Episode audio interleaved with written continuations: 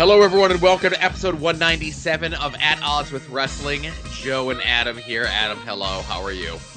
I'm doing fine, Joe. Originally, I was going to open this podcast with like an official apology, but in my research, I noticed that Champion Cream Ale doesn't list on the can the alcohol content. So realistically, I feel like they're liable for last week's episode, and I'm completely off the hook. So I think we might have hyped it up a little bit too much because, I can't speak for you of how drunk you were, but you know, I was probably more drunk on Longbox Heroes this week than I was on At Odds last week.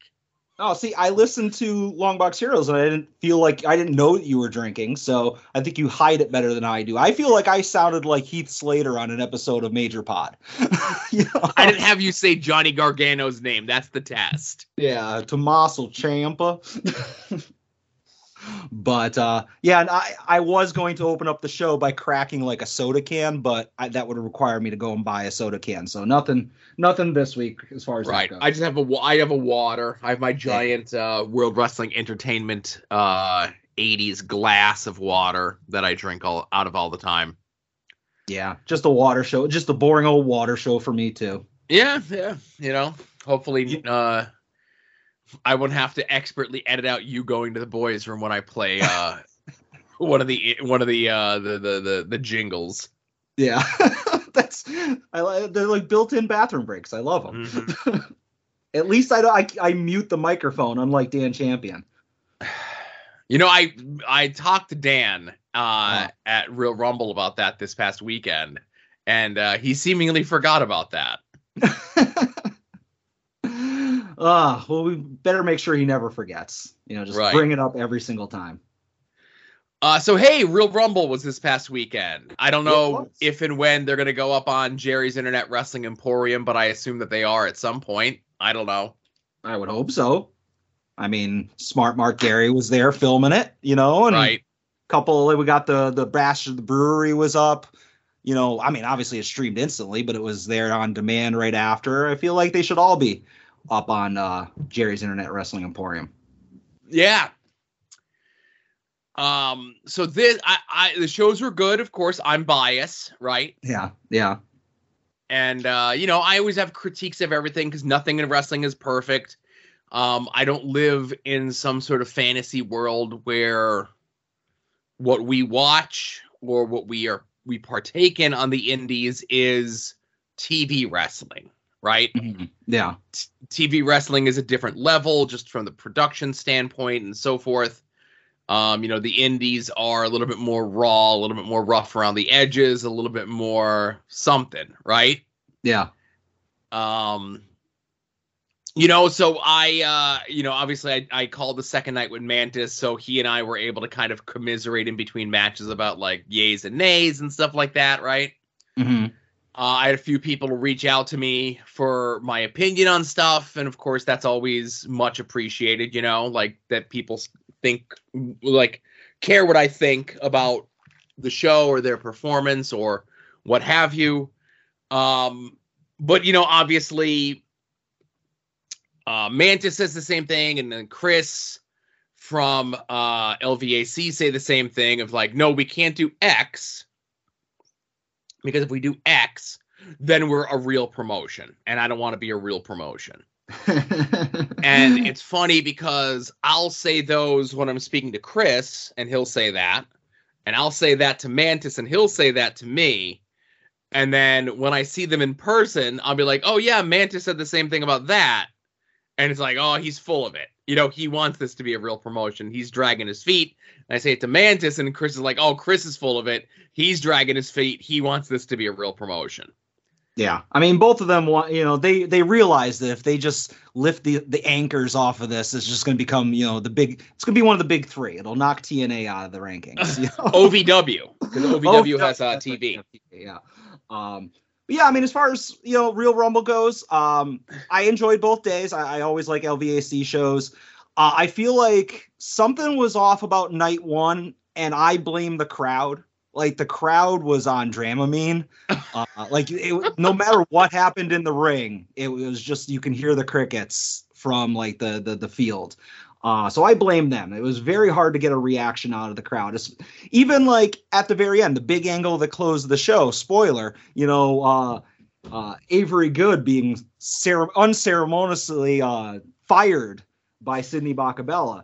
Like even that just kind of got like a, oh no, from the crowd. And like, so screw them, get off your hands and start, you know, reacting to stuff. But night two was the exact opposite. Obviously there was more people there on night two, but you know, that's no excuse for the people that were there on night one. I mean, like react to stuff, you know? But night two was completely different. Pretty much everything got a positive reaction in the ring. But like, I really enjoyed it, and obviously give all the money to Gummy Boar. Yes. And hang on, I would be remiss if I didn't mention this here. Because as I understand that these hashtags work. Hashtag who is going to book Gummy Boar versus the production, or are you all cowards who hate money? That being said, yes, night one was a little bit of a smaller crowd than night two. On night two, I saw a lot more familiar faces that weren't there on night one. Mm-hmm. And, you know, obviously they, LVAC does cater to a more casual audience. And by catering to a casual audience, you're going to get more casual reactions, I think. Yeah. I mean, I get it, but I don't feel like night two had more diehard wrestling fans there. It was just more of the same LVAC audience, you know? Yeah, but. And I'll say this, you know, obviously sometimes, you know, even though the tickets aren't like crazy priced, sometimes it's just tougher to get out a Friday and a Saturday, and you got to make your choice. You got to go, am I going to go Friday? Am I going to go Saturday? Yeah. No, I get it. You know, summertime's happening. My next 3 weekends are booked up, you know? So it's not like I'm getting tons of bookings of people coming knocking down my door, you know? Mm-hmm. And just one other quick thing before, like the new names that debuted for LVAC, yes. Like Channing Thomas, I think he did a really good job.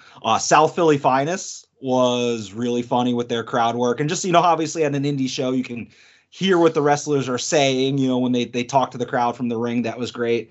And, I'm not sure if it was his first time there, but maybe my first time remembering, but Delirious is getting the chanting from the crowd by like kind of grunting into the mic was can't miss as well, you know? Yeah, so that definitely was Delirious's first time there. He was supposed to be on the one that got canceled from December, I think. Okay.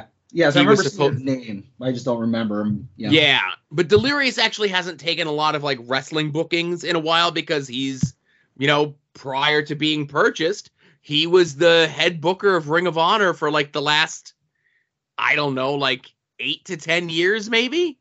Yeah. So he would wrestle sporadically, but he kept in great shape.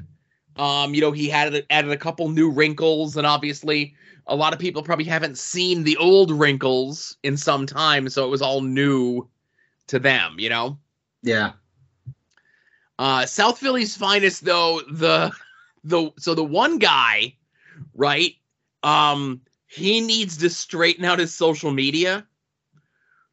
Okay. And that, I mean, he had told us, and it was on the sheet that his name was Luca Brasi. You know, Luca Brasi from the Godfather movies, you know? Uh-huh. But then on his social media, his name is Bobby Knuckles. Ah, sounds like the same thing. Okay. And then his partner, the whole time I'm looking at him, I'm like, who does he remind me of? He reminds me of someone. And he looked like a giant MLJ of GCW. So that was a little distracting. Understandable. But yeah, but I mean, like I said, overall good time. I enjoy these. I'm glad they're only once a year. I don't like driving to Mahoning twice in 2 days, but... Mahoning's an easy drive. It's like 50 minutes. Come on. Well, if I don't like that, I'm not going to like our plans for next month, am I? No, right. So the word is out. It was announced on the AIW podcast this past week. The card is going to change. As John Thorne and Steve Guy were laying out what the plans are going to be for the July 30th Bill Alfonso Hardcore Invitational Tournament. They're doing like a whole day of wrestling stuff, and it's going to be a whole day of wrestling podcasts, live wrestling podcasts. So John and Steve are going to do their show. Justin Summers is going to do Wrestling Cheers. The Pod Van Dam boys are going to do Pod Van Dam, and we're going to do a live podcast from there, right? That's what I hear, yeah. Yeah, so not only are we going to do that, it's my first time getting out to an AIW show in like well over 4 years. Yeah, and I think it's only right. It's apropos that the Bill Alfonso Hardcore Invitational would invite an ECW House of Hardcore attendee to do a live podcast. I have ideas of what we could do for the live podcast.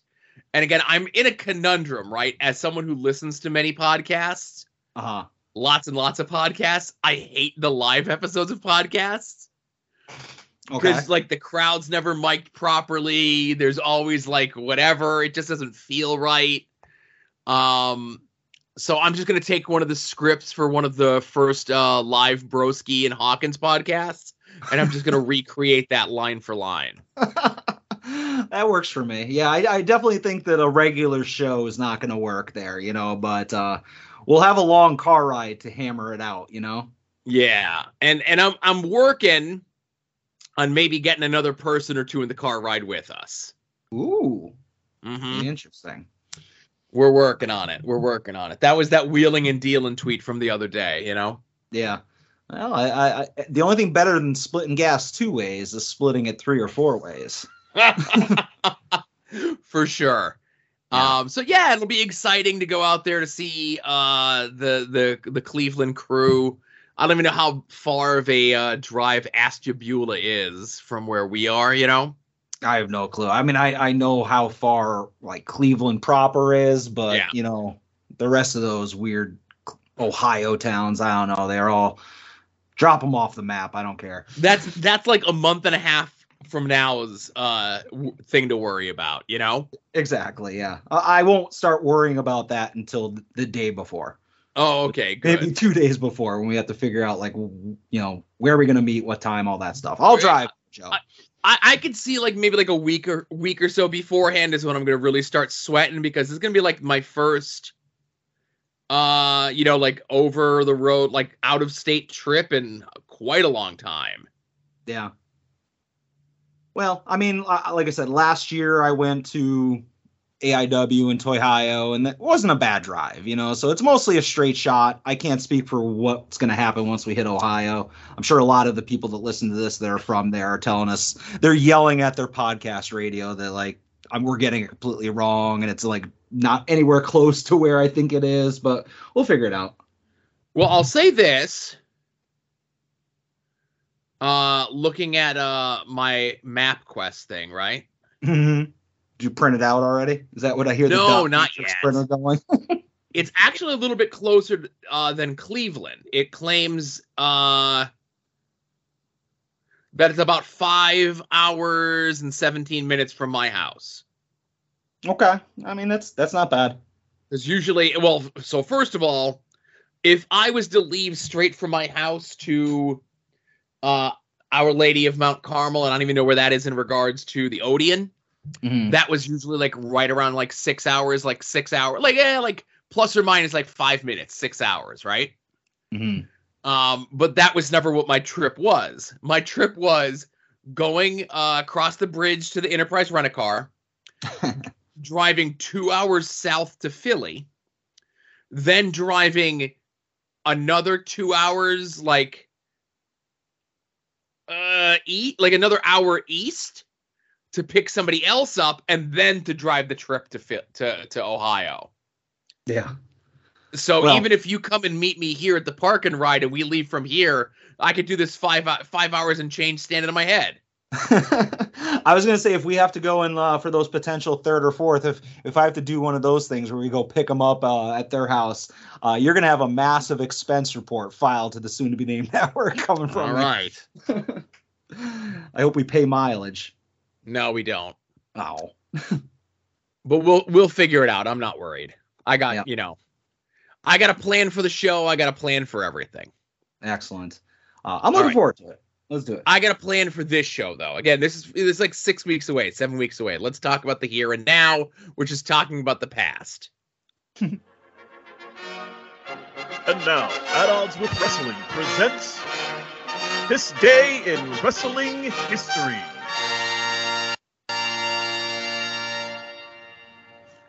All right. So this day in wrestling history, 1991. Was the Herb Abrams UWF Beach Brawl pay-per-view. I'm almost certain we did this for show homework before. No, I don't. I mean, the only UWF show we did was like the first one, the one with the famous Jake Roberts promo. No, you're thinking of Heroes of Wrestling. Oh, yeah. Oh, maybe we did. What's the card? Remind me. So we have the Blackhearts versus Fire Cat and Jim Cooper. We have Terry Gordy versus Johnny Ace. We have the Killer Bees, who were called Masked Confusion and Masked Confusion against the Power Twins. Yep. That I remember. Okay, see, I'm almost 100% sure, and again, I don't keep track of any of the shit we do on the show. You know what I mean? Yeah. And if I have to go back through the homework here, maybe I could figure it out. Oh no, that was Tim and Marcus being on. We need to have a spin-off podcast where somebody does like a clip show for us. No, like At Odds Rewind. We're not going to pay them. Okay. Fair enough. Yeah. It's like an internship. You'll never find see, it trips us up because there was the Dark Side of the Ring, that there was discussion of the UWF, you know? Yeah. But the rest of the card is we're running down Rockin' Robin versus Candy Divine, Paul Orndorff versus Colonel De Beers, Bob Backlund versus Ivan Koloff, Steve Ray and Sonny Beach versus Cowboy Bob Orton, Cactus Jack, and Dr. Death Steve Williams versus Bam Bam Bigelow. Yeah. Now, as you go on through that, I remember it. Right. So, like I said, we definitely did. I'm almost 100% sure that we watched it for the show. Okay. Did I assign or did you assign that? I probably assigned that one.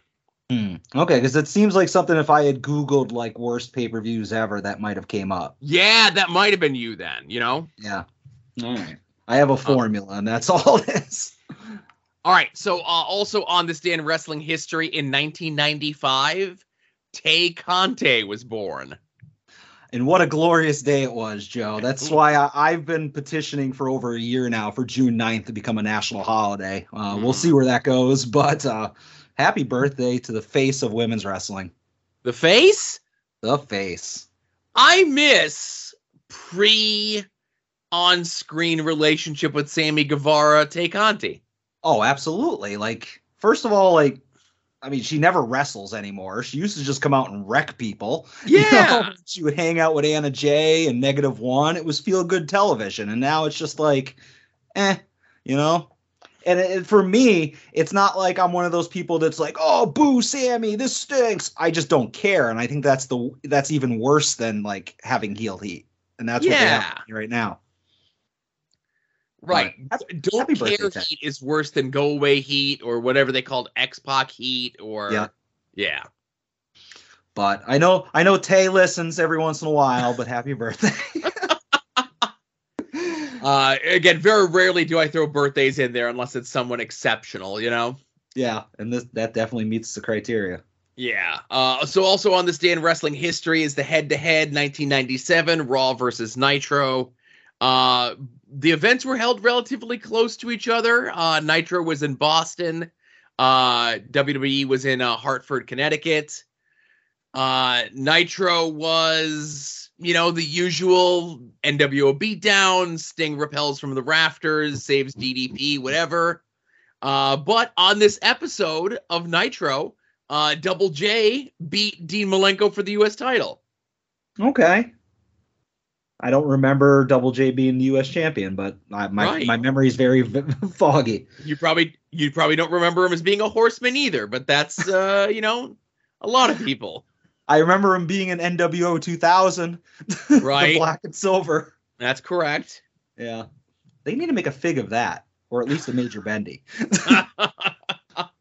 Now, over on Raw, on the other hand, get a little bit more. So a little bit more coherent of a show as best as they possibly can. It's the night after King of the Ring, after Triple H won King of the Ring. Okay. Triple H comes out and cuts a promo. And this is essentially like him no longer being the blue blood and kind of starting to become like DX Triple H. Yeah. Okay. I get it. Cause he like drops the accent. He still has like the theme for like another 6 months, but he cuts a promo saying like how he's not going to let politics and wrestling hold him down anymore and blah, blah, blah, bunch of horse shit like that. Him and Mankind have a brawl. There's also a RVD versus Flash Funk match where Tommy Dreamer and Paul E jump the rail. Paulie to attack Jerry Lawler and Dreamer to attack RVD, who is Mr. Monday Night, of course. Mm-hmm.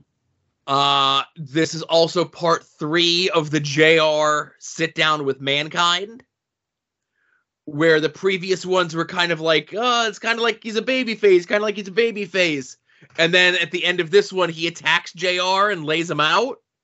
And then, like, he's still just a baby face. And they're just like, all right, whatever, you know? Yeah. Yeah, we talked about that a couple weeks ago, like the big misstep there. Right. Now, this is obviously, so we have to go back like a couple weeks. If you remember from 2 weeks ago when we were talking about this, they had set things up. Okay. So before I even get to that. So there's a match on here of Ahmed and the LOD taking on Farouk, Savio, and Crush. The Nation lose, and Farouk says next week there's going to be a change in the Nation of Domination, right? Okay. We get new members of the Nation of Domination next week. Cuts promo says we're going to do it next week. So we got that to talk about for next week. So 2 weeks ago, they had set up that at the pay-per-view, King of the Ring, it was supposed to be Brett versus Shawn with all the members of the Hart Foundation handcuffed around ringside. Okay. And if Brett lost, he couldn't wrestle in the United States any longer. Brett is too hurt, so the match gets scrapped, and it ends up being Brett versus Shawn, it ends up being Stone Cold versus Shawn Michaels, who are tag team partners at the time. They have a match with each other. What was originally advertised for Stone Cold was supposed to be Stone Cold versus Brian Pillman singles match at King of the Ring.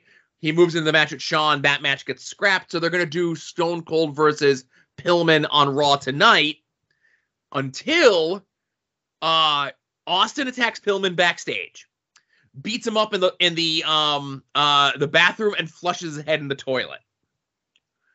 So as Austin comes out, the rest of the Hart Foundation beat up Austin. So now Pillman doesn't have an opponent. Mankind comes out, has the match with Pillman. The Hart Foundation come out and beat up Mankind. Ken Shamrock comes out to make the save. Austin comes out to make the save, runs off the Hart Foundation, and stuns both Mankind and Ken Shamrock. That sounds like exactly what I would expect from a Vince Russo show. Right. So as you can tell, me explaining this to you is very chaotic, but that's like Raw is now finally starting to become what it would be. This, though, is setting up two storylines. One is the 5-on-5 versus the Hart Foundation of the Canadian Stampede in your house in a few weeks. Mm-hmm. And also setting up something bigger, maybe with Mankind. And the only thing I remember about this is that I definitely remember being pissed off that we didn't get Pillman versus Austin. Uh-huh. You know, like, I don't remember if they ever actually had the match, but I remember this little, shuffle kind of depriving me of that match, you know? Right, and we never do get that match. Yeah, and at the time, I didn't realize how diminished Pillman would have been, you know. But in my mind, I was like, "Oh, the Hollywood Blondes collide." And it's crazy. I think as we look at this, he's maybe dead in 3 months. Yeah. So yeah, you know, like I said, Raw, like I was definitely more of a Raw person at the time. And Nitro definitely feels like it's a lot of the same old. Every once in a while, you'll get something like Double J winning the U.S. title, but everything is like there's an NWO beatdown, Sting comes and makes the save. It's like how every episode ends. I think I was NWO pilled at this time, and it took like maybe like The Rock or DX to get me to go back to WWE's side. As formulaic as Nitro was, I think I was hooked, you know, with the NWO. Yeah, we're about 2 months away from DX. And about 2 months away from The Rock's heel turn. But like I said, we'll be talking about it here, you know, every week because we line up with those, you know? Yeah. Yeah. Like, and oh, sorry. I was just going to say, I'm looking at like this Nitro and being like, yeah, this probably would have been my preferred show at the time, you know? Wanted to see that Conan versus Steve McMichaels match. Exactly. I want to see Lex Luger versus Hollywood Hulk Hogan. He didn't talk about that. That's a marquee match in any country. It actually is. It is actually a pretty stacked Nitro here, you know? Yeah.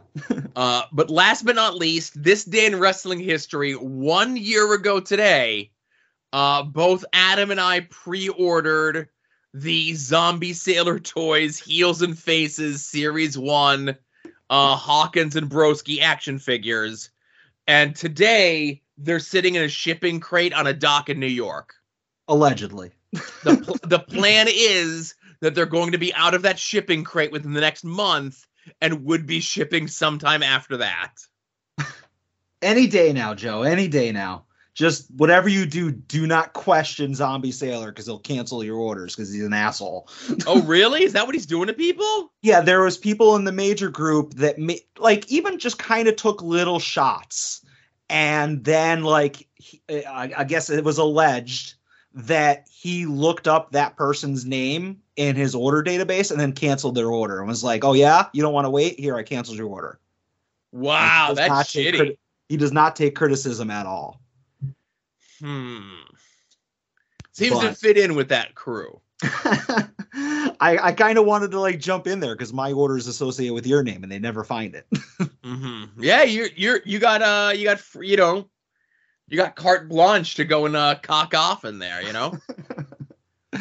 I'm on thin ice as it is. I've been on my best behavior lately. Nothing but positivity. No coup attempts. No, not right now. No. Although now would be the right time because Broski's vulnerable. He's not at full strength. Yeah. Get well soon, Broski, I guess. I don't know. But yeah, so it is now June 9th. What do you think is the realistic date that you will have your Curt Hawkins figure in your hand? And I'll have the Broski and Hawkins. If you had a guess, I'm going to say not even in August. I'm going to say September. I'm going to say August. I'm going to say whenever, like, aren't they doing a live something the weekend, like to coincide with wherever SummerSlam is this year? No clue. That I don't know. I don't really follow the live shows that much. I'm going to assume that they're doing a live show, like, to coincide with SummerSlam weekend. So I'm going to say that the figures are going to be shipping that week. Like, whatever week summer... Do I have... I do. SummerSlam. Oh, so SummerSlam's actually early this year. SummerSlam is the end of July. That's right, because SummerSlam is they're doing it in conjunction with the Conrad Wants to Kill His Father-in-Law show. Okay, so I'll say that they're going to ship by the last week of July because they need to coincide with that show so Hawkins and Broski could have them in hand going around that weekend.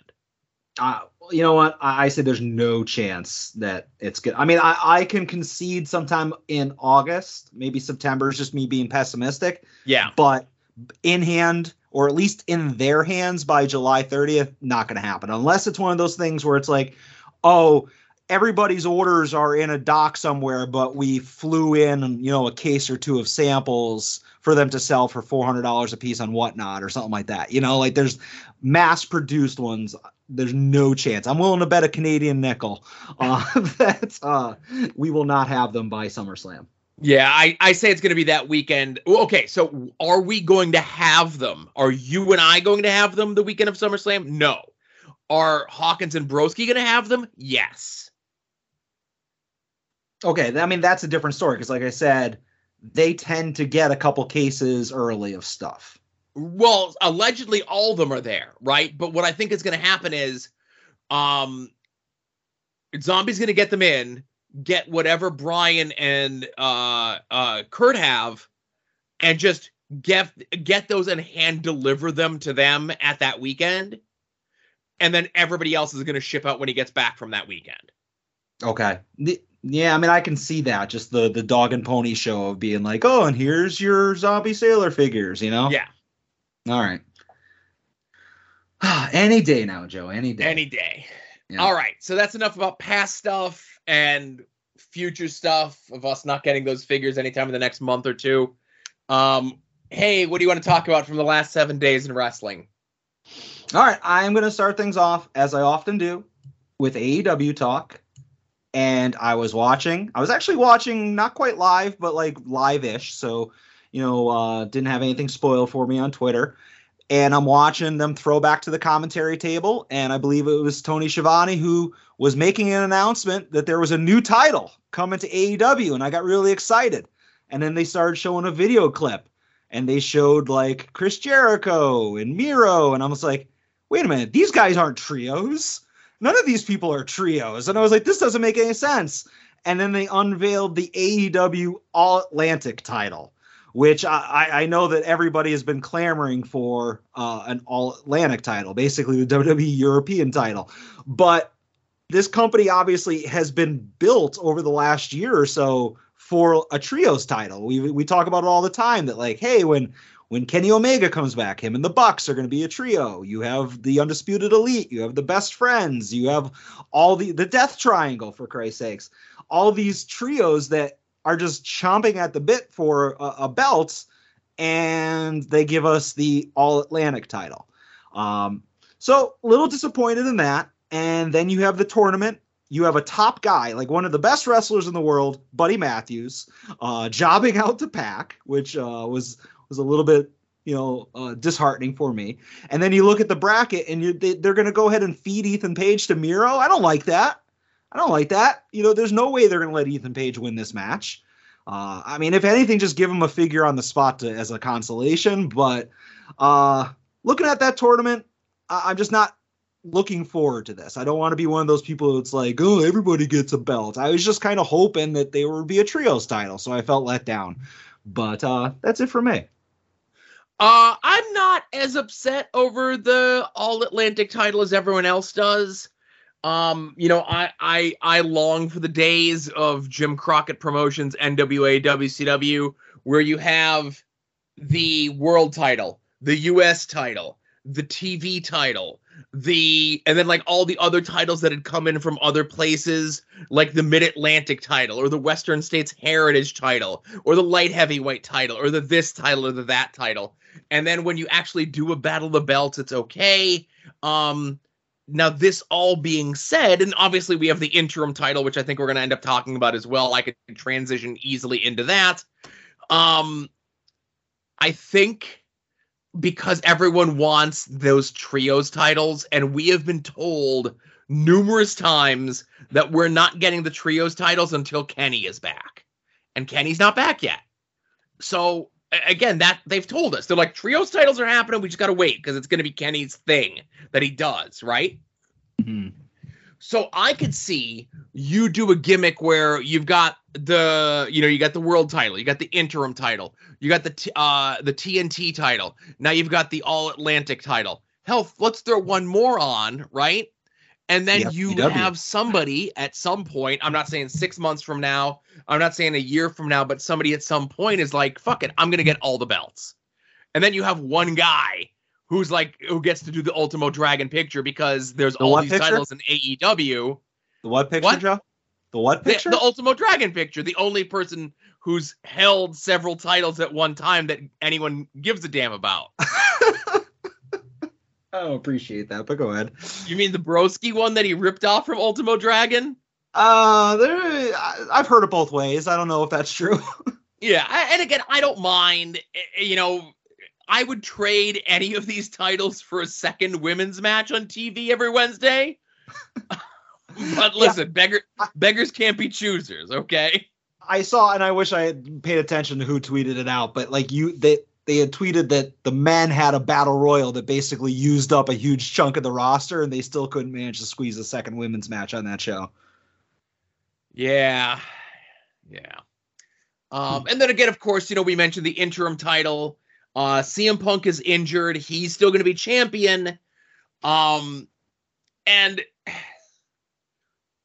they have made jokes. And I say they in Taz and Excalibur have made jokes that on AEW Dark that because Chris Jericho doesn't come to the production meetings, mm-hmm. they have to re-edit commentary to clean up his mistakes.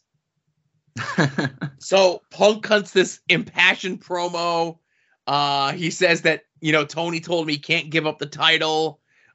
He's still going to be champion. And, you know, when he gets better, he's going to come back.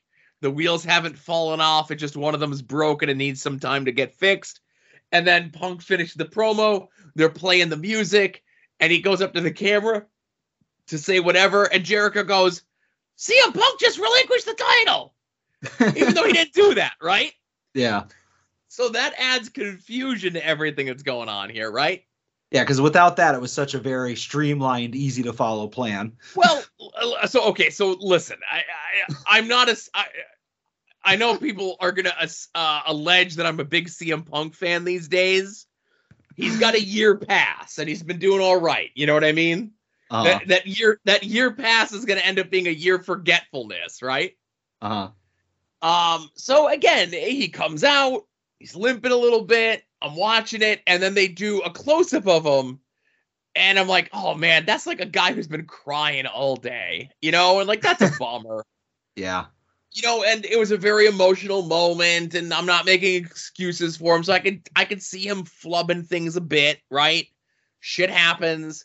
But then they get to the bit with the interim title, of how they're deciding this. And then, you know, people are like, well, why is John Moxley? You know, Wardlow has more titles. So now Tony has to jump through hoops to explain, well, you know, while Wardlow and John Moxley have the same number of singles victories, John Moxley's are over a higher caliber of opponent. Then people are like, bullshit.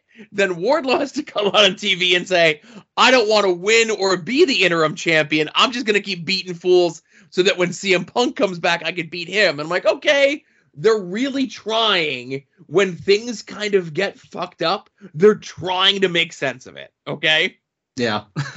Granted, if Chris Jericho just came to the production meetings and CM Punk wasn't crying all day in an emotional wreck cutting his promo, maybe we wouldn't have to jump through all these hoops to kind of make chicken salad out of chicken shit. But here we are. You know what I mean? Yeah. I mean, it's understandable with Jericho because he's probably spending a ton of time in the gym at that time and like styling his totally real hair. Oh, boy. It is funny that like all of the top guys in wrestling are all just all of a sudden hurt. You know, Roman's been dinged up for a while. We have CM Punk with the broken foot. We have Cody with the torn up pec. You have Broski with the torn bicep. Like literally all the top guys in wrestling are hurt. Yep. Yep. The top guys. But Joe, you mentioned, you know, AEW kind of scrambling to try to make sense of things that didn't make sense. I'm going to pivot over to the exact opposite of that. And I didn't watch the WWE pay-per-view this past week because I said I wasn't going to. But, you know, I'm on social media and I see, you know, kind of what happened. And I saw the stuff with Cody and I saw what's the stuff with, you know, the House of Black from Wish and all that stuff. And I don't watch Raw, but I see the social media stuff and I see Finn Balor kind of like beating on Edge. I'm like, okay, whatever. I don't care. But like Rhea Ripley standing and watching. And I was like, okay, this doesn't make sense. I got to like turn on the DVR recording of Raw and see what happened here. But Joe, I don't know if this was on your radar, but Finn Balor joined Judgment Day and then all the members of Judgment Day turned on Edge. the guy who had won the night before in their pay-per-view match. And basically they had decided, hey, we're no longer aligned with this top guy. We're going to join somebody that's been presented as a mid-carder on the main roster. And I love Finn Balor as much as the next guy, like probably more so. But the main roster, they treat him like a joke. He's just there to maybe contend for the Intercontinental title. But it made no sense, that turn. And the only thing I can think of is that like Edge's merch numbers are down as a heel, and he's like, "Whoa, we gotta go back over to me being a face because I want to sell some T-shirts." But that didn't make any sense whatsoever. Okay, the boys talked about this on Pod Van Dam, and I will agree with you. It makes no sense. Even I watched this, and Damian Priest's promo is like, "Edge, you taught us, you know, this, that, and you also taught us that we have to eliminate any weaknesses in our life." Yeah. And, so and they said that weakness in their life is you. And then they turn on Edge and they beat up Edge. Right. Mm. So if you believe the dirt sheets, and I'll be honest with you, I'll take a lot of dirt sheet talk with a grain of salt, except when it kind of sort of makes sense or is absolutely hilarious.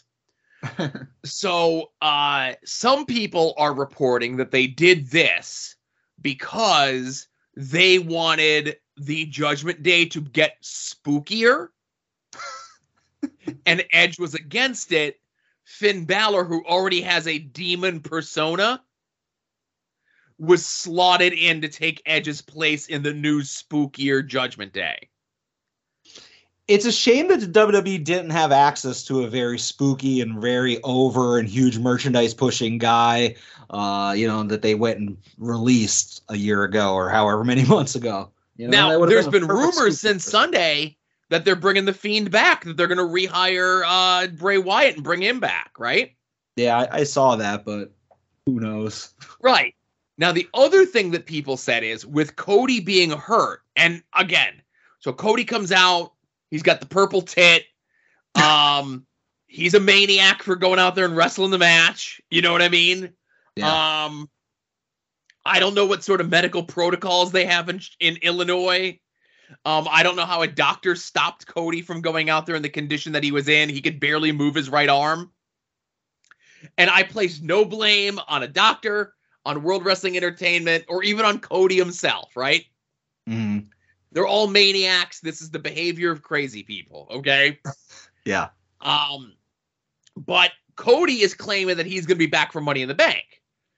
Everyone else is saying that Cody's going to be out for 6 months. So with Cody being out, at least for the foreseeable future, they don't have like a top tippy-top baby face for the house shows. So that's why they turned Edge. WWE does house shows still? Live events. They do live events, TV, and premium live events. Okay, I honestly, that wasn't me being sarcastic. I just didn't know they were going back to live events. They just rehired Double J back to be in charge of live events. Oh, okay. Come on! I didn't know that. When are we going to the CYC for the next house show? Well, World Wrestling Entertainment's banned from the CYC because Mick Foley cut a promo saying that he didn't want to suck it. I thought it was ECW that got them banned from, or got no. So that's the crazy thing is that so ECW ran there in '97. The last WWF show that was there was August of '99. No, '98. August of '98. It was like the week before SummerSlam. With Austin and Taker as the main event. And that was the last show. That's what got them kicked out. Okay. I did not attend that show. Yeah, I was at that one. I was there. We actually were at the King of Prussia Mall earlier the day for a meet and greet with a young up-and-coming World Wrestling Entertainment superstar, The Rock. Oh! So we drove to King of Prussia, did The Rock meet and greet photo op, and then drove back to the CYC for the show.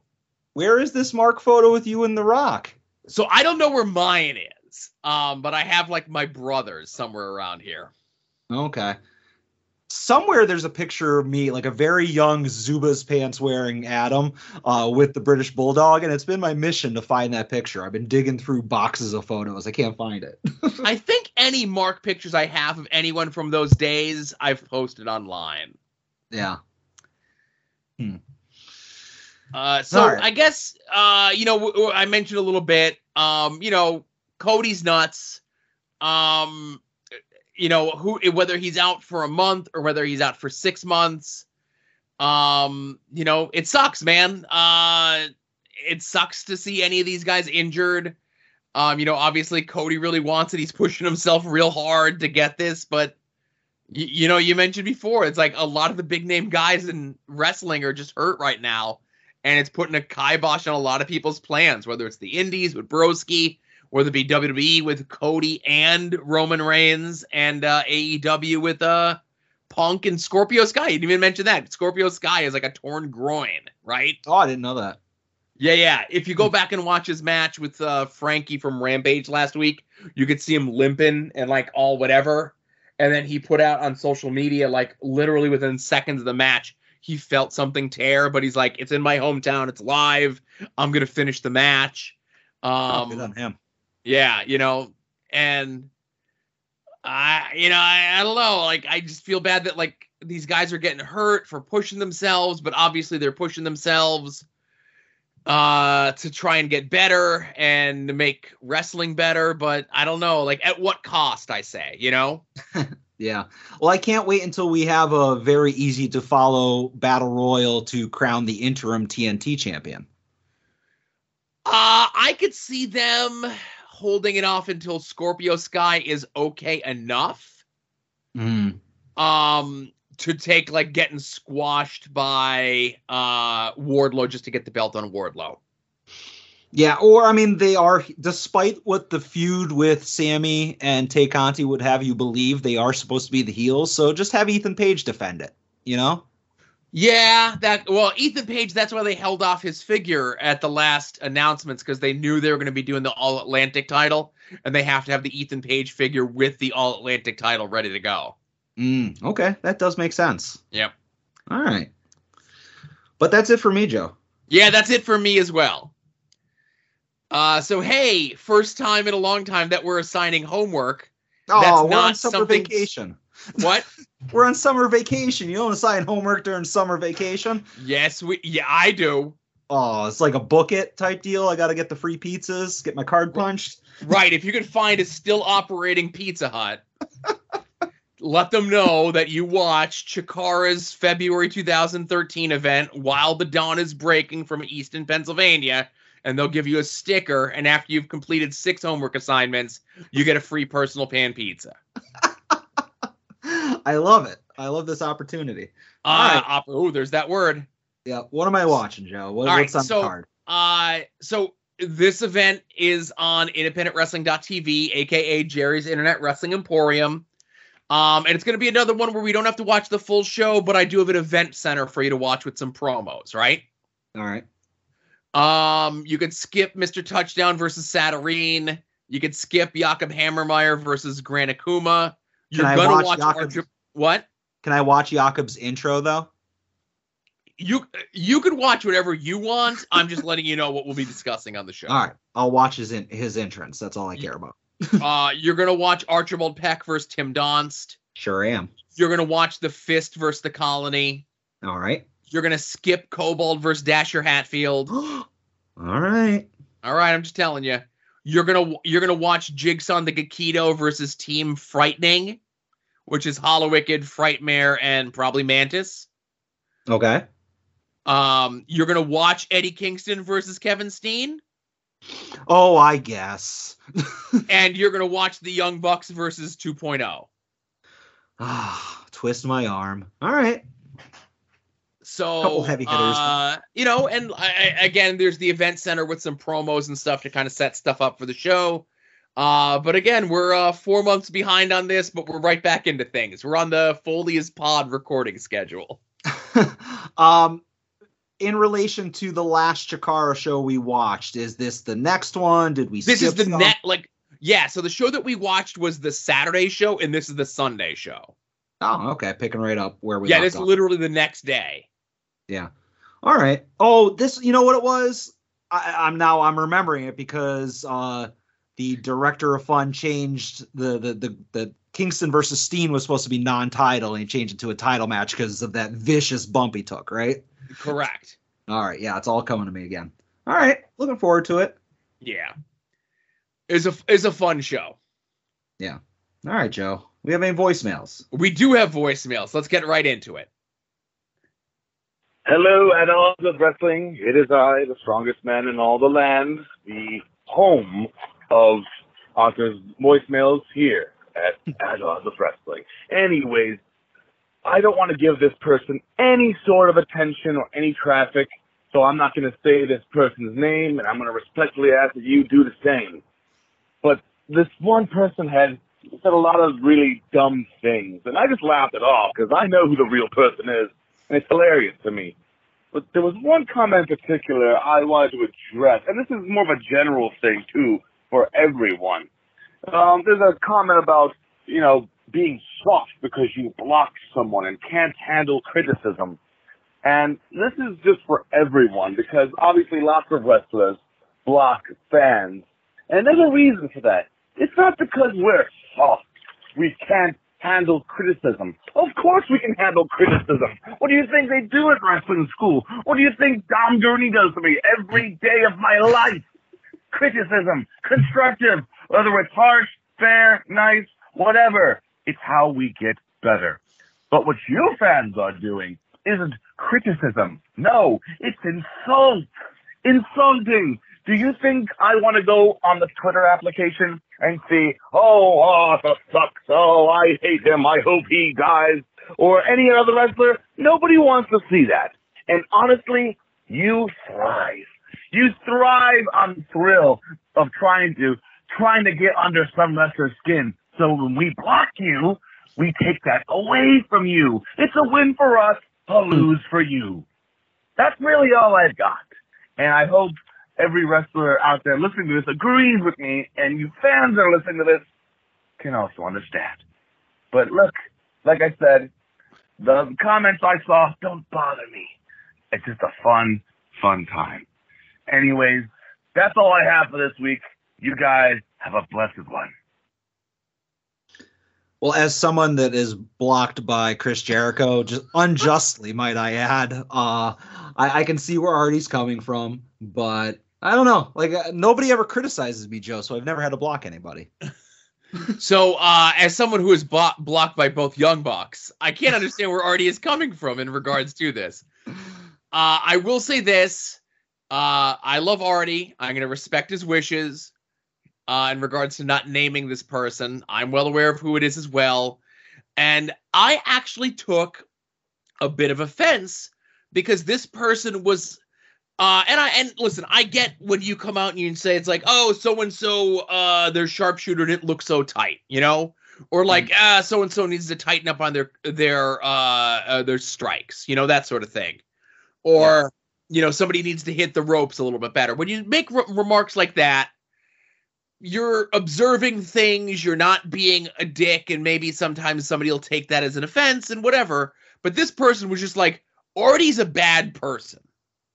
Like, he wasn't, like, critiquing his promo ability, his in-ring ability, his appearance, any of these things. He was just like, I think Artie's a dickhead, right? Yeah. And I'm like, I know who this person is, but I'm going to play along, right? And I'm going to be like, I like Artie. What's your problem with Artie? So he had no real good responses, but then he was just like randomly like tagging like Enzo Amore and Keith Lee in the responses. So I'm trying to engage with this person to develop like an actual dialogue to try to figure out what's going on, right? Sure. And this person was just being very evasive and very whatever. And I will tell Artie this, obviously blocking works. Typically, I save my blocks for the homophobic, racist, sexist people. I save my mutes for people like this. Now, I've had people come at me and say they don't like the way that I do commentary. And I will attempt to engage you. I will attempt to discuss this with you and see where I've made issues or what I've done to try to make myself better. But I've also had people that just come out and say, like, I think Jakarison is an F slur, right? Mm. So I'm not even going to engage with you. You're just going to be immediately blocked and muted. Mute first, then block. That's kind of the double whammy. Yeah. To really keep them off your feed. But yeah, just, you know, that's really what you got to do. And Artie does. I love Artie. I love Dom. I love John Thorne. These are people that I consider my friends. And I do think that they might be a little bit too hard on Artie, but I don't know. Maybe Artie's doing something bad that I don't know about. Yeah. And also in defense of Arthur, I do have to apologize. Like every once in a while, Artie lets me just sub in for him, especially when I'm not in AIW. And I've been taking a lot of pins lately. And I do apologize. Like when you watch AIW shows and when, you know, they get the big wins and when Bulking Season is contending for the tag titles, that's Artie. But sometimes on these like non-AIW shows, just for kicks, he lets me go in there and I haven't been like pulling my weight. So I do apologize if you're criticizing Arthur. That might be on me. My bad. So I was going to ask you, Adam, have you seen the movie Malignant? I have not. Okay, I was going to make a joke in that regard, but since you haven't seen the movie, I'm not going to make the joke. All right. Fair enough. Next call. Thanks, Artie. That was a sepia button. Getting that. Thank you. Next call. Hey, guys. It's Dwayne in Missouri. I'm calling in with my weekly SmackDown time. It's not looking good. Went 24 minutes and 8 seconds. Of course, 1 minute of that was the great Max Dupree. And then most of the rest of that was the Moss Corbin segment. I'm back on the bandwagon. I'm thinking Moss is going to be something. I don't know why yet, but I think he's got something that they're going to figure out. I did actually go back to the beginning of the show and fast forward at my usual fast forward rate. And that took me about 7 minutes from start to finish. So really, I'm only getting about 15 minutes of viewing time. So I'm thinking about not even watching it from now on. Talk to you later. Bye. I'll get mine out of the way right off the bat. It was the go-home show before a pay-per-view that I wasn't going to watch, so I just deleted it. Didn't even hit play. Oh, my goodness. So again, of course, I did watch the Max Dupree segment, which was 2 minutes. And I watched the two Madcap Moss segments as well. That was another 6 minutes. So I had 8 minutes of SmackDown time. And listen, I cannot stress this enough. In one of my several calls to Pod Van Dam for next week, there is a YouTube channel that's called WWE American Nation. Okay? Mm-hmm. This channel came into my whatever when they posted the full dark segment from one of the like actual cameras of the LA Knight before he was renamed Max Dupree maximum male model segment where he brings out Mace and then him and Ray Rowe, whatever his name is, the Viking Raiders have a really lame, soft, lot of daylight connecting match. Right. So I discovered the YouTube channel from there, but they just post like full, like clear, high quality, like full segments of all the WWE TV. So I think it's like some sort of like weird WWE stealth channel that we weren't supposed to figure out. But like usually if you're posting like high quality full matches, you're going to get popped and you're going to get taken down. And this doesn't. So like they just have like full segments of Raw and SmackDown and NXT and Level Up and all that other shit just up on their channel, like literally as soon as the show is over. So if you miss the show and you don't want to just watch the clips or like the 2 minute version that they put up on YouTube or on social media, WWE American Nation, go subscribe to that YouTube channel. All right. Another place where I could not watch SmackDown. All right. Those Max Dupree segments though. I'm just telling you. You're saying it wrong. Oh, Max Dupree. There we go. He's going to debut his first maximum male model this week on SmackDown. You're going to want to watch. All right. I'll tune in. All right. Next call. Hello, gentlemen. Kevin here. So really, I think there's only like one big thing to talk about from wrestling this week. You guys may have already talked about it, and you know, apologies if I'm just rehashing stuff. But I was watching live. Sorry, I was watching live. Maybe you guys were as well. And I was just like, oh my God. Like, I've never seen anything like that before. I was just like in awe. You could hear the arena gasp, just staring at the chest. And just like, I think we all came out of it with a new level of respect, really. And of course I'm talking about Maurice's outfit on Monday Night Raw this week. Holy shit. Like, I knew, you know, Maurice is beautiful and everything. Great. But she was just, you know, she's pretty, but she didn't go to that, you know, upper echelon of favorites or anything. But this, whatever she was wearing, whoever made that, whoever designed that, like, holy crap. I was even telling people, I'm like, boobs are back. I don't know where they went, you know, late 80s, early 90s there, Baywatch and all, but like, boobs are back. But my overall point here, other than seeing the sleeves, is can either of you think of a time where someone's appearance change alone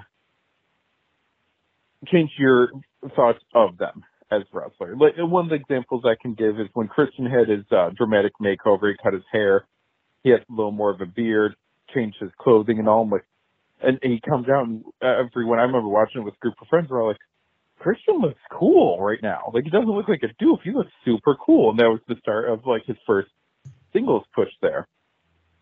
So I'm not talking, like, a full-on gimmick change, like, you know, Mean Mark to Undertaker, but just, like, someone just gets a haircut, shops at a different store, you know, changes up a little bit of something like that, and all of a sudden you're, like, they're super cool looking or super hot or whatever. And everything else about their gimmick has stayed the same, but they just look amazing now. All right, so that's my thought for this week. Really debating, do I want to drive out to see you guys live? Actually, you guys probably don't want me to do that. All right, I'll save the gas money, and I'll talk to you guys next week. Bye. Thanks for the call, Kevin. I'll go first just because I feel like I've said this recently on the pod, and that is – that in both directions is that, like, Josh Bishop cut his hair and I was like, oh, you don't do that. And on the flip side, Wes Barkley cut his hair and I feel like it looks cooler. So, like, I feel like Barkley improved by having short hair, but Bishop is diminished by having short hair, if that makes sense. So I'm trying to think of someone who had, like, a drastic, like, look change or change in their physicality that, like, wasn't a gimmick change, you know? Yeah, because originally I was going to be like, oh, I loved, like, the Ministry of Darkness Undertaker. But sure. Then when he cut his hair and was, like, the biker, I was like, I don't like this. And right. It wasn't because I didn't like bikers. I just didn't like the losing the beard and the long hair, you know? Okay, so this is one that I've brought up before. I'm going to go with one that changed it for the positive and then one that changed it for the negative. Growing up, I was never a Hulk Hogan guy. I never got Hulk Hogan. And then 2002, after WCW goes under, Nash and Hall come into WWF as the NWO. He has the match with The Rock at WrestleMania. They turn him babyface. And then he comes back out as the red and yellow Hulkster with the red and yellow boas. Mm-hmm. And I was 100% into it. Okay. Let me say this again. I thought you were going to go in the direction of him going from not having a beard to having a black beard. I was going to be like, yeah, that is a cool change, but go ahead. No. That makes sense. So I'll also say, so a negative one would be latter day WCW when Rey Mysterio wrestled for a long time unmasked and he wore, like, the little devil horns. And he wrestled in, like overalls and stuff. Yeah, you could, like, say any of the unmasked luchadors is a bad point. You know? No. Juventud is a beautiful man. The Hoos. Psychosis also beautiful. And on the indies, of course, you know, whether it be Weber, Hatfield, or Avery Good, or all these people, except for Jigsaw, when they lose their mask, it's like, oh, look how beautiful they are. All right, I withdraw my argument then. But hip-hop, devil horns, wrestling in overalls, Rey Mysterio, even though he was more or less doing all the same stuff he did as Rey Mysterio, the look just killed his presentation. Yeah, and how do you keep the horns on, Joe? It was like a little strappy thing around the back of his head. Oh, all right. And I thought they, like, it wasn't so. On. And so this one wasn't as much as a gimmick change. It was just more of a look change, and obviously 100% bias would be like as Raven went from ECW to WCW back to ECW and then to WWF, where he like changed his look and like got the shorter haircut and started wearing like the weird like body paint and the Utila kilt and stuff like that. He was still Raven. You know, and then when he had like the white man, like blonde dreads, you know, all of those were awesome looks, classic looks that every wrestler should aspire to look like. I think as soon as Raven stopped wearing like cut off Sandman and Daredevil t-shirts and started like going shirtless, he lost me then. I apologize for saying. Yeah, it's the boss. He always looked good, you know. Yeah, Scotty, come on. Yeah. All right. Next call. Last call, pink button time. Ooh. Hey, Joe and Adam, it's Ed.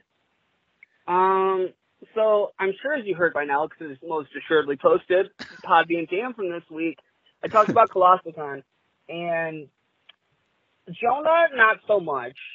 I'll say he's half of this, but everybody like no sold me on shit. I just like a cat girl named No Sold Me, and I didn't do that for me. I did that for a bit for the show.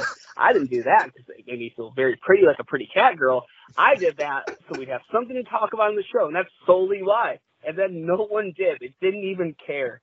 I told them about how it took hours to get ready for the rave, and then I missed it because the DJ just only did a 1-hour set, so it was only there for like 15 minutes. Nothing from them. Nothing. The only thing that anybody cared about is that there was a man that was there at the at Kalahari that was not with the conventions, getting very mad and calling everybody pedophiles. That's the only thing that piqued their interest. And I got salty about it, and now that I'm thinking about it, I think the problem is that I'm too fucking weird, right? So none of this even. I'd be like, as Adam was like, how's your weekend, Joe? And you were like, I bought some comic books. That's how hearing that I dress like a cat girl is to them. It's just a thing. Like, of course I did. So my question is, like, how do I open the show next week like a more normal person so I can try to, like, level things out? So then in September at Colossicon East, when I once again dress like a cat girl for a bit for the show, not to feel super pretty and awesome, they'll react to it. Yeah, I got nothing for them, man. I don't know. I was pissed about the rave, though. That did fucking suck. Like, that took forever to get ready, and I missed it because I was like, oh, I can get some drinks before, so I went to the bar for about a half hour, and I walk in this fucking thing, and then I'm in there like 15 minutes, and this DJ's like, all right, see you guys next year, everybody. And everybody claps. Like, that's supposed to happen, except me and this furry next to me. We're not happy. Me and her, we're not happy. Okay, bye. Oh, all right. For many things, I'm going to jump in here first. Because Pat, Jonah, and Jobber aren't going to hear this. So right. I say, fuck them, Ed. Just you be you and don't change yourself for to make yourself more swallowable to them. I loved your recount of your trip to Colossicon. I liked the fact that he totally no-sold being talked to by a furry, and it turned out it was like a really hot chick, and he was real big sad about it. I thought that was hilarious. I liked the entire story, and I think that he earned the right to be a pretty kitty. So I guess here's my thought on this. I agree at the very least here with Adam in regards to, you know, Ed, you just keep being Ed. You know, yeah. Stop trying to like fit into whatever box that doesn't make sense that the other boys are trying to put you in. Now, that being said, I know that Ed had multiple cosplays that he did at Colossicon this year. And I recall seeing a picture of him in his Hayabusa outfit. But I don't recall him posting pictures of himself as the cat girl. I think what he needs to do is he needs to, one, post more pictures of the cat girl, of himself as the cat girl, right? Mm-hmm. So that there's like context for it, you know? Sure. Like I'm looking here and I see like maybe there's one picture. Right. So Ed's like, I'm looking at this here and it just Ed with his like ears and it just says, this is all you get, you perverts, right? So I think you need to turn it up more and put more pictures of it online in regards to you as the cat girl, or you need to go more elaborate with your cat girl costume so that they have no choice but to question you about it. Yeah. And I will say, like, I would rather listen to a podcast where Ed details his, like, trip to a furry convention over, let's say, let me just, like, randomly pick a sport. Like, let's say NASCAR. Let's say, like, there was, like, a host, hypothetically, that talked about NASCAR a lot. Like, I'd much rather listen to Ed talk about going to Kalahari than, like, NASCAR talk. So keep being you, Ed. Yeah, and like all you guys just keep being you. No one's going to pay you $5,000 to stop doing the show. Yeah, that's it. That's all. Yeah. I don't know, Ed. You just gotta be you, man. That's it. Yeah. And I heard him saying that he might not go to the AIW show next Friday. I think he should definitely go. I think he should go, and I think he's a coward. Pup Van Dam can watch himself for a couple hours. I would say that, but isn't Pup Van Dam down a leg? Still got three good ones. All right. Put a water and some food out there, you know, it's no big deal. Yeah. Thanks, Ed. Thanks, Ed, and thanks to everyone else who called, of course. So what else do we, so that's it. Hey, plugs and stuff that I would do. Yeah. Hey, go check out our T Public store. It's hosted through the mothership, tinyurl.com/longboxheroes. All those At Odd designs over in the T Public store are up to 40% off this weekend. And you can get those designs and a bunch of other stuff as well. And Joe, just real quick, I'm working on a new At Odds logo coming soon. Feel like the old ones have been just done to death. So I was getting sick of photoshopping them onto people, and or something that's in the works. So maybe coming soon to a new T Public shirt. Yo, that's on you. No one's looking for you to do that. No, thank you. Yeah. So also internetwrestling.tv, aka Jerry's Internet Wrestling Emporium. Use the code At Odds if you're a new subscriber. If you continue your subscription, and no reason why you wouldn't, there's tons of live streams, a huge archive. We get a little bit of kickback from what your monthly subscription to them is. You could also help us out by making any and all of your purchases through our Amazon affiliate link. It's in the show notes to every single one of these episodes. Does not cost you anything extra. Amazon call it an advertising fee. I call it the thing that makes Adam happy at the end of the month when he gets his cut of the fucking money. Yeah.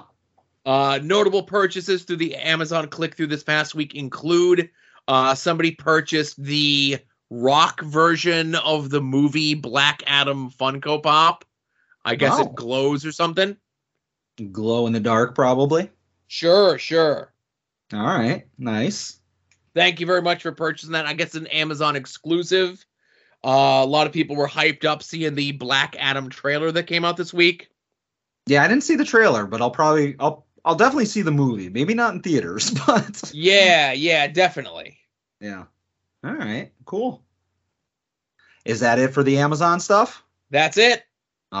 Some people need to make sure that when they're buying stuff from the Amazon link and on their phone, sometimes maybe it doesn't track. Make sure they buy stuff from the desktop. That's my lesson learned this week. I guess. Yeah. All right. Well, other people who should learn their lesson are these podcasts, Joe. And those podcasts include Longbox Heroes After Dark, We Need Wrestling, Hit My Music, Final Wrestling Place, Porch Talk, Viewer's Choice, WWE War, Wrestling Cheers, IWTV Guide, Pod Van Dam, Hellions Talks, which I'm probably going to bump because they need to put out a podcast, Wings on Wings, Between the Sheets, and kind of a new plug. I'm going to throw this in there. I've been listening to a lot of lately. If you catch my grifts, I've been catching up on some old episodes that I missed. So I want to make sure that I give them a shout out. But shows I will not give a shout out to, Joe, is the A show. They're in the middle of their Tournament of Champions, I guess. And did you hear this? They're retiring the Tournament of Champions concept, the concept that I invented, by the way, and won twice. But this is going to be the last time they do a tournament. And when they come back next year to, I'm sure, lots of fanfare, they won't be doing a tournament thing. They're just going to do a series of exhibitions. But once again, another reason to drop the A show from our plugs. That's it. I'm glad you handle the podcast plugs. I don't know what you're talking about. All right. So now I guess it's time for Adam's favorite part of the show. Yep. Money.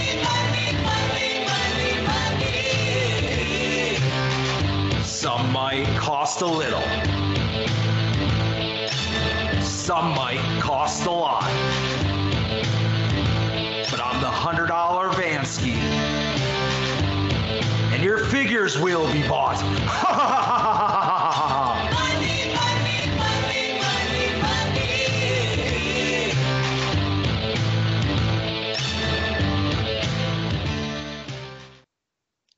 All right, Joe, how are we going to handle this? Are we going to go purchase for purchase? You know, I do one, you do one, back and forth, or... I got nothing this week other than a follow-up from that guy that I bought the Micro Brawler Fig Defenders from.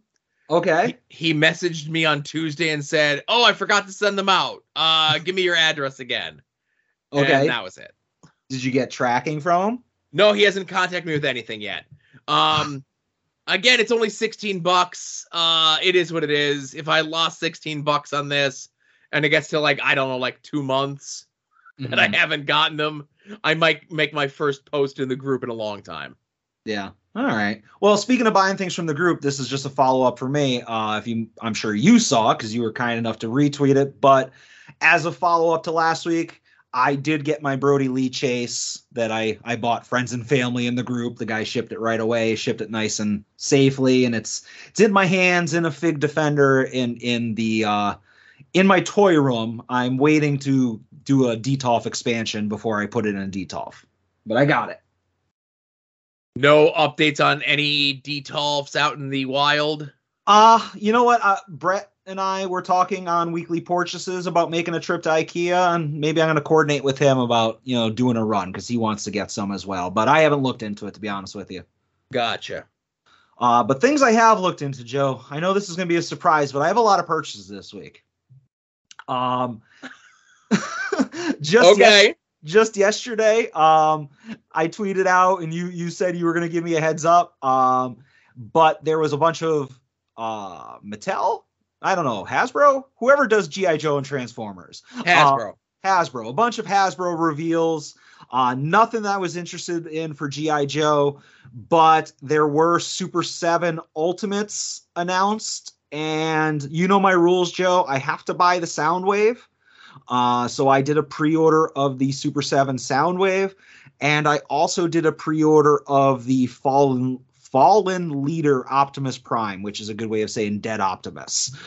So I placed an order on Entertainment Earth for both of those. And I had passed on the first assortment of Super 7s of Transformers because it was like Optimus and regular Optimus and Megatron and Grimlock and a random Insecticon. And I was like, I don't need any of those. But these two were just like, I need them. You know what I'm saying? Yeah, those are definitely two good ones. Now, I'll say, so there was a couple things I was kicking the tires on this week. Okay. And I'll just throw this here, since it's related. With the Hasbro stuff, they put out the next line of the Marvel Legend Classics. Yep. And I forget who's in, like, who the group is, but there's a Firestar in there, right?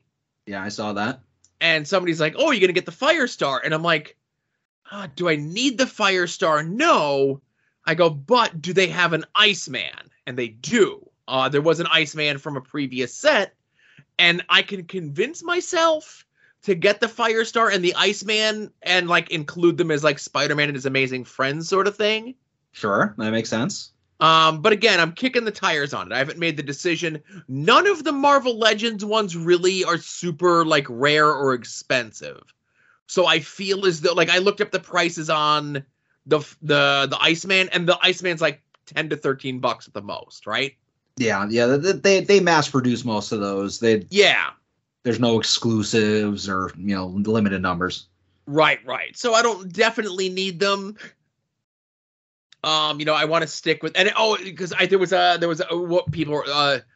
there's an original suit Spidey, like how he looked in Amazing Fantasy 15, right? Yeah, I tweeted at you or DM'd you on that one. Oh, yeah, you DM me. Todd tweeted me and this, like a bunch of other people are like, oh, you're going to get this one. I'm like, no, because I'm going to just have one regular suit Spidey, and that's all I need. You know, I don't need every Spidey ever. Yeah, no, I get that. Yeah. All right. I also pre-ordered this week. The pre-orders went up very briefly on Amazon for the Fan Takeover Ultimate Edition HBK, which is another Amazon exclusive. Sure. So I am sure I will get that a year or so from now. I'm still waiting on my Hulk Hogan one, the Amazon exclusive that I pre-ordered 6 months ago that most people have had for 5 months. But I pre-ordered two of those. Number one, so I can cherry pick which one is in the better condition. And since the pre-orders closed and they're now hard to get, the other one is going to be a coupon in the major group or something like that. Mm. Other thing I pre-ordered on Amazon, speaking of Funko Pops, but there was an Amazon exclusive new Finn Balor pop. And this is just like his other pops, only he's wearing a leather jacket in this one. And I'll have to see about the size of the dong on the pop. Not sure about that. It was hard to make out in the picture. But that was the other Amazon purchase I made this week. Now, I'm not sure where this came in because I saw the new pops that they put out. And there's a new Dusty. Yeah, that's a basic, like a available anywhere. You'll be able to walk into a Walmart or whatever. Maybe Comics on the Green will have it. So I'll say if I see that Dusty out and about, I will absolutely grab it. Okay. But I don't need it. Fair enough. Yeah, I mean, I think you will see it at Walmart because it'll be like a $9 pop. It'll be a comic. Yeah, because it, like, does it depict Polka Dot Dusty? Yes. Is it accurate? Yes. Is it the polka dot scheme that he wore all the time or primarily? No. Because he primarily wore black with the yellow polka dots. This top is yellow with black polka dots, which he did wear, but it wasn't the primary outfit. Yeah. If they had it with maybe like the headband that he wore, like if he was wearing the headband, or if he had the boss man's hat and nightstick with it, I could maybe make the things like, okay, this is very specifically this very specific moment in Dusty's polka dot run. But because there's not those additional accessories, I don't need it. Yeah. All right. But if you see it, you'll buy it. If I see it out and about, I'll absolutely grab it. But it's not like I need to pre-order this to make sure that I have it. No. Like, it's not necessary. All the common WWE ones are just, they're a dime a dozen. They're everywhere. Right. Well, and he is a common man, you know, working hard with his hands. So I completely understand. They're set you up for that. All right. As I don't know if I mentioned this before, but like I'm kind of out of podcasts in my queue just because I'm not working. I'm on the Summer of Adam. So I've been listening to a lot of podcasts around the house. So when I'm like working out now, I've been watching I have like 5 months of major pod vlogs to catch up on. Oh boy. I'm sorry for all the spoilers then. No, it's all good. But like one of them I was watching, and I think that they uploaded this maybe like 2 months ago. Broski was at a toy store, which was called Pandora's Box. I don't know if you're familiar with them. Sure. But he was going on and on and on about how great this toy store was. And like the camera panned by like this wall that had a list of all the people that were doing signings at the store. And I said to myself, I was like, man, why aren't like toy stores like this around here? You know, we have that, obviously that new one that just opened in our area that I might have heat with already, but oh boy, let's talk about that off air. Yeah. But like, I'm like, why aren't toy stores like this Pandora's Box? Why aren't they ever around here? And just on a whim, I Googled it, and they're only like an hour and 10 minutes from here. So I was like, well, that's nothing. You know, like I do more of a loop just going to like Clark Summit and Wilkes-Barre and Pittston and all that stuff. I was like, it's nothing to do like an hour one way and an hour back. So I was like, you know what? Fuck it. I'm going to Pandora's Box tomorrow. I Googled the address. It was like, no problem. I'm waking up first thing in the morning. I'm going to be there when they open at 11. So I drive to New Jersey, Joe, which was my first mistake. And I get there. It's like maybe 5 minutes to 11. Sitting there, ripping a heater, waiting for them to open. They don't open, Joe. So I walk up to the door and I look at the hours. Closed on Tuesdays. And it's the only day that they're closed. So I'm like, those sons of bitches, why didn't they say this on the internet? So I look up their website. Yeah, it says it on the internet. It says it on Google Maps. It says it on Facebook. This is all my mistake. So I drove home just all pissed off and motherfuckering myself for not checking, you know, any of the internet stuff. And I think to myself, well, you're not going to go again tomorrow. You just wasted a ton of gas going. You're not going to make this trip again in 2 days, like twice in 2 days. So the next day, Joe, I drove back to New Jersey and I went to Pandora's Box and I looked around and it's a pretty sweet store.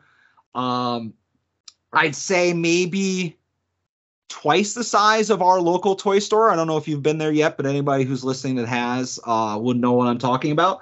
Lots of like older stuff, a lot of Lucy's, a lot of like video game consoles, like old consoles and old games and stuff like that, if you're into that. So I walked around, I obviously went right to the wrestling section and not nearly as big of a wrestling section as like, obviously if you went to like Wrestling Universe, a store that specializes in it, but way more wrestling figures than I've seen since I've been to New York, if that makes sense. Yeah. So I immediately saw something that I'm going to text you in a second, but it's something that I had seen on the internet before and I kind of wanted it, but they're hard to find in good condition. And this one was super, super mint, and I just sent it to you. And it is a WWE 2-pack of Dean Ambrose and Brian Pillman. Oh, okay. I remember that one. Yeah, and it was one of those things where it's like, I see these every once in a while in the major group, and they're always kind of like beat the heck because it's hard to keep a basic with the cardboard backer in nice shape. But Sure. This one was like pristine, like right out of a pack, like a case. And it was like reasonably priced too. It was like $30. So it's not bad. You know, I think these things were like 20 brand new. So I'll pay that all day. So I was happy to grab that. And I started walking around and there's some other stuff that I was like, ooh, I want that. I want that. I want that. But I'm like, all right, I got to save my money. You know, we're going to Ohio in a month. You know, I'm currently unemployed, even though I'm, you know, grifting the system. But other than that, I was like, I can't go spending money on stupid things. But then I see something in the display case, Joe. And as you being somebody in the Major Pod Facebook group and somebody that listens to the podcast, do you know what else is special or synonymous with Pandora's Box? I do not. They were the exclusive retailer / provider of the Danhausen Major Bendy variant. Oh, no. Oh, that's right. Okay. Okay. Which was the 1 in 275, kind of like black and white or dark skin. Yeah. Yeah. It has like it's not flesh colored. It's like gray or something. Yeah. Like, yeah. So there was one of them sitting in the case, and I asked him about it, and I don't know if he was kayfabing me, but he said it was the last one because I was under the impression from seeing in the group that they were sold out of them because they're currently selling for like $300 on eBay. I remember you might have mentioned a week or two ago, I guess, where you were like, I might get it, and then you saw how much it was, and you're like, nope, I'm not getting it. Yeah. Because like after shipping and everything like that, it would have been over $100. But then, like I said, I was under the impression that they dried up because they are selling for a lot, like $300 on eBay. And I asked how much it was. It wasn't like it was still at retail and I didn't have to worry about shipping. And I was being carnied and told it was the last one or, you know, might've been the last one, whatever. And so I bought it. And I don't know if I want to keep it or if I want to just sit on it for a little bit, like I'm doing with my spare major moments. But I don't know, man. It's just one of those things where I saw what they're going for, and I was like, if I can triple or quadruple my money on this, I'm in for it, you know? So if you don't mind me asking, retails on that, 30, 50? More expensive than that. Okay. It's not Ric Flair signed Bendham pricing, but I said before there was $120 shipped for if you ordered it like off their website, and it wasn't quite that expensive. So I say sit on it. Yeah, it was $100, Joe. Okay, I say sit on it. I don't see that going down, and like you're not going to sell that for less than $100. Yeah. And people keep asking in the group if anybody has one for sale, and surprisingly, nobody's like moving it, you know? Yeah. But yeah, that's what I figured. I figured it's an investment thing. I think Danhausen is just starting his rise to popularity on national TV, you know? So anybody who has all those like those micro brawlers and stuff like that, those are all moving, and they're way more than 275 of those, you know? Right. There's the variant. I don't know what your, Summer of Adams schedule is, but it's not like Danhausen doesn't do conventions and signings. Yeah. But I think if you go and you get that signed by Danhausen, whether it be a nice piece for your collection or the signature adds whatever on to whatever you're going to sell it for. Yeah.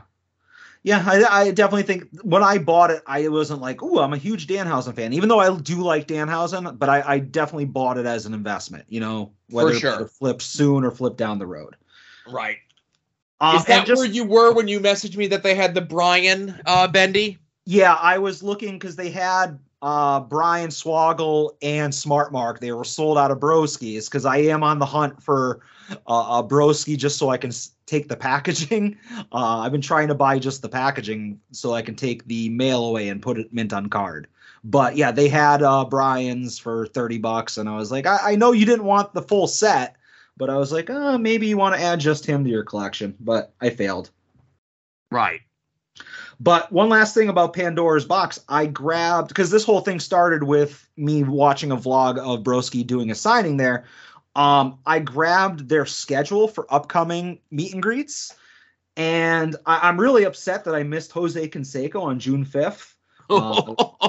Because I did meet Canseco at a Rail Riders game, and he didn't even look up at me when he was signing my picture. So I'm sure if I gave him a second chance, he'd be a lot nicer to the person who looked up to him as a kid. But June 25th, Wardlow. July 9th, Kurt Angle. July 17th, I might actually do this, Joe, Major Pod live podcast recording, and it's only an hour away, so I might do that. What day is that? That is Sunday, July 17th from 1 to 4. So we'll talk off air about that, maybe. No, I was going to say, we'll talk, pal. And the other thing, the reason why I'll mention this on the air is this, maybe not for me, all kidding aside, I don't know if I'd spend the money that's necessary to attend this meet and greet, but maybe for some of our listeners, on August 7th, Sunday, August 7th, Brett the Hitman Hart will be there. Oh, so, Mr. Hitman. Yep. If you're from the Scranton Wilkes-Barre area, that's only about an hour away. Uh-huh. That might be worth it for some of those super fans. Maybe if you were recently met, what am I trying to say? Big Sexy. Holy shit. I'm drawing a blank. Kevin Nash? I was like, Kevin Hall? Oh my God. Fucking drained. All right. Maybe if you had just met Kevin Nash, the next person on your bucket list is Bret Hart. So, but yeah, that's it. And so now that I know this place is there, I'm not going to say I'm going to go there weekly or anything like that, but maybe once a month when I have some money, I'm going to make a trip out there. It's a nice store. Until you have heat with them as well. Until I have heat with them as well. As I burn bridges with every toy store that I know about. There's someone that I know that I'm friends with who laments that a lot of other people have wronged him and crossed him. And they're all assholes for doing this to him. And what is the more likely story? That these 7 or 8 or 9 or 10 people who have nothing to do with each other than they're friends with this guy, all conspired to do the same exact asshole thing to him? Or is he the asshole? I think it was a big conspiracy. That's what you get for listening to Pardon My Grift so much. Or what's the symbol? If you catch my grift. If you catch my grift. I was just watching The Simpsons with Pardon My Zinger. No, it's If You Catch My Grift. Yeah, so, maybe it's you, Adam. Yeah, it might be. I have one other purchase, Joe. All right. I thought you said you're drained. And I'm like, oh, boy, we got one more. Yeah. All right. This is something that has been on my eBay watch list for at least 2 years. And every once in a while, one of these figures pops up, and they are either beat to shit and expensive, or in nice shape and super expensive. And basically what I'm talking about and what I purchased this week is, I'm going to send it over to you, is a Jax, WWE Jax Deluxe Aggression 17 Zack Ryder figure. Ooh, okay. Which is his first solo figure. I had talked maybe a couple months ago about buying the 3-pack of like the Treacherous Trios, Edge and the Edgeheads, which was his first figure ever. This is his first solo figure. Baby Broski here. Look at this. Yeah, and to kind of give you some context on this, Joe, if you were to do a Google search on this figure, or not a Google search, an eBay search, there's a couple up there right now between $125 to $150 plus like $20 shipping, and they are in terrible shape. And that's what I keep seeing popping up, that and Lucy's in my save search. So I get a notification that this is available, and it says $80, free shipping, or best offer. Oh, I know what you got to do. Yeah, so like, I'm like, holy shit, $80 is a really, really good price for this figure. Which it is. Because again, in comparison, like $120, $150 is what they are listed for. And they never ever come up for like an auction where you can just let the market decide. So again, it's priced at $80. So I'm like, I got to send a best offer, just to kind of start the negotiation. So I send a best offer of $50. You know, free shipping, $50. Don't get a response. I'm getting real nervous because I'm looking at the listing. The listing just went up, and now there's like 3 people watching it. And now there's like 5 people watching it. And this is over the course of like an hour or two. And I think to myself, there's got to be other people out there that realize that this is a really good price, even at $80. So I started getting nervous. I was like, should I just click buy it now, $80? And then I get a notification. The seller has offered you a counter offer. I'm like, all right, it's going to be somewhere in the middle of 50 or 80 or probably closer to 80. Joe, you want to know what the offer he sent me was? 75. $55. 55. I clicked accept on that offer before the sound of my like ringtone going off had dissipated from the air. Like I was like, yes, please. Because in my mind, I'm like, oh, well, it's going to cost $10 to ship it. So really, I paid $45 plus shipping. I got to steal. But I mean, $55 plus tax shipped for that figure is just insane. It's insane. I can turn around and sell it for at least double in a second, but I'm not going to because obviously this is something I've wanted for a while. And I do want the Hawkins one as well. There is one mint Hawkins being sold out of the UK that I can get with shipping for around $200. But I will wait until, you know, might take another year or two to find the Hawkins. But I was able to check that off the list, and I'm very happy. And I feel like I got it for a criminally cheap price. Yeah, definitely. Like, and again, even if you're just looking at like that 80 to 90 price that you see out there, and in the condition that it is, and et cetera, et cetera, et cetera. Yeah, $55, not a bad deal. Yeah. So that is my last purchase. That's my main event. I was very happy to find that, and that is Detolf worthy. So I need more Detolfs. Yes. But that's all for me, Joe. That was just a light week of weekly purchases. Yeah. So I do remember one last thing. I almost had a purchase this week in the long sleeve LVAC Doink the Clown shirt. Okay. Yeah. And I had money in hand. I was ready to purchase it, but I was told that I got the Good Brother discount on it. So technically not a purchase. Okay.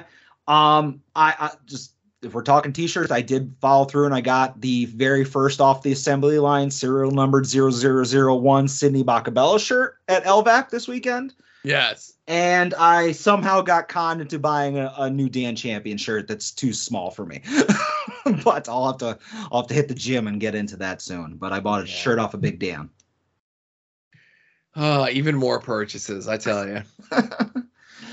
But no. I had said to myself, if Dan Champion yells Big Dan at least 20 times over the course of a match, I'd have to buy a shirt, and he probably hit 30. So I was going to say, how many shirts did you buy? 2, 3, 4? We're going by 20s. Yeah. No. But yeah, that's it for me. All right. Well, I guess that's it for the show here as well. Thanks, everyone, for listening. This was episode 193 of At Odds with Wrestling. For Adam, this is Joe saying, be safe out there and enjoy some wrestling.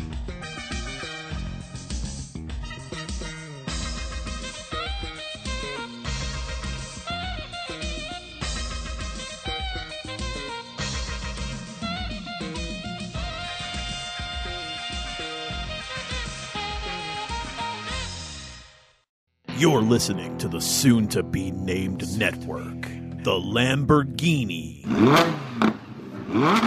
of Podcast Networks.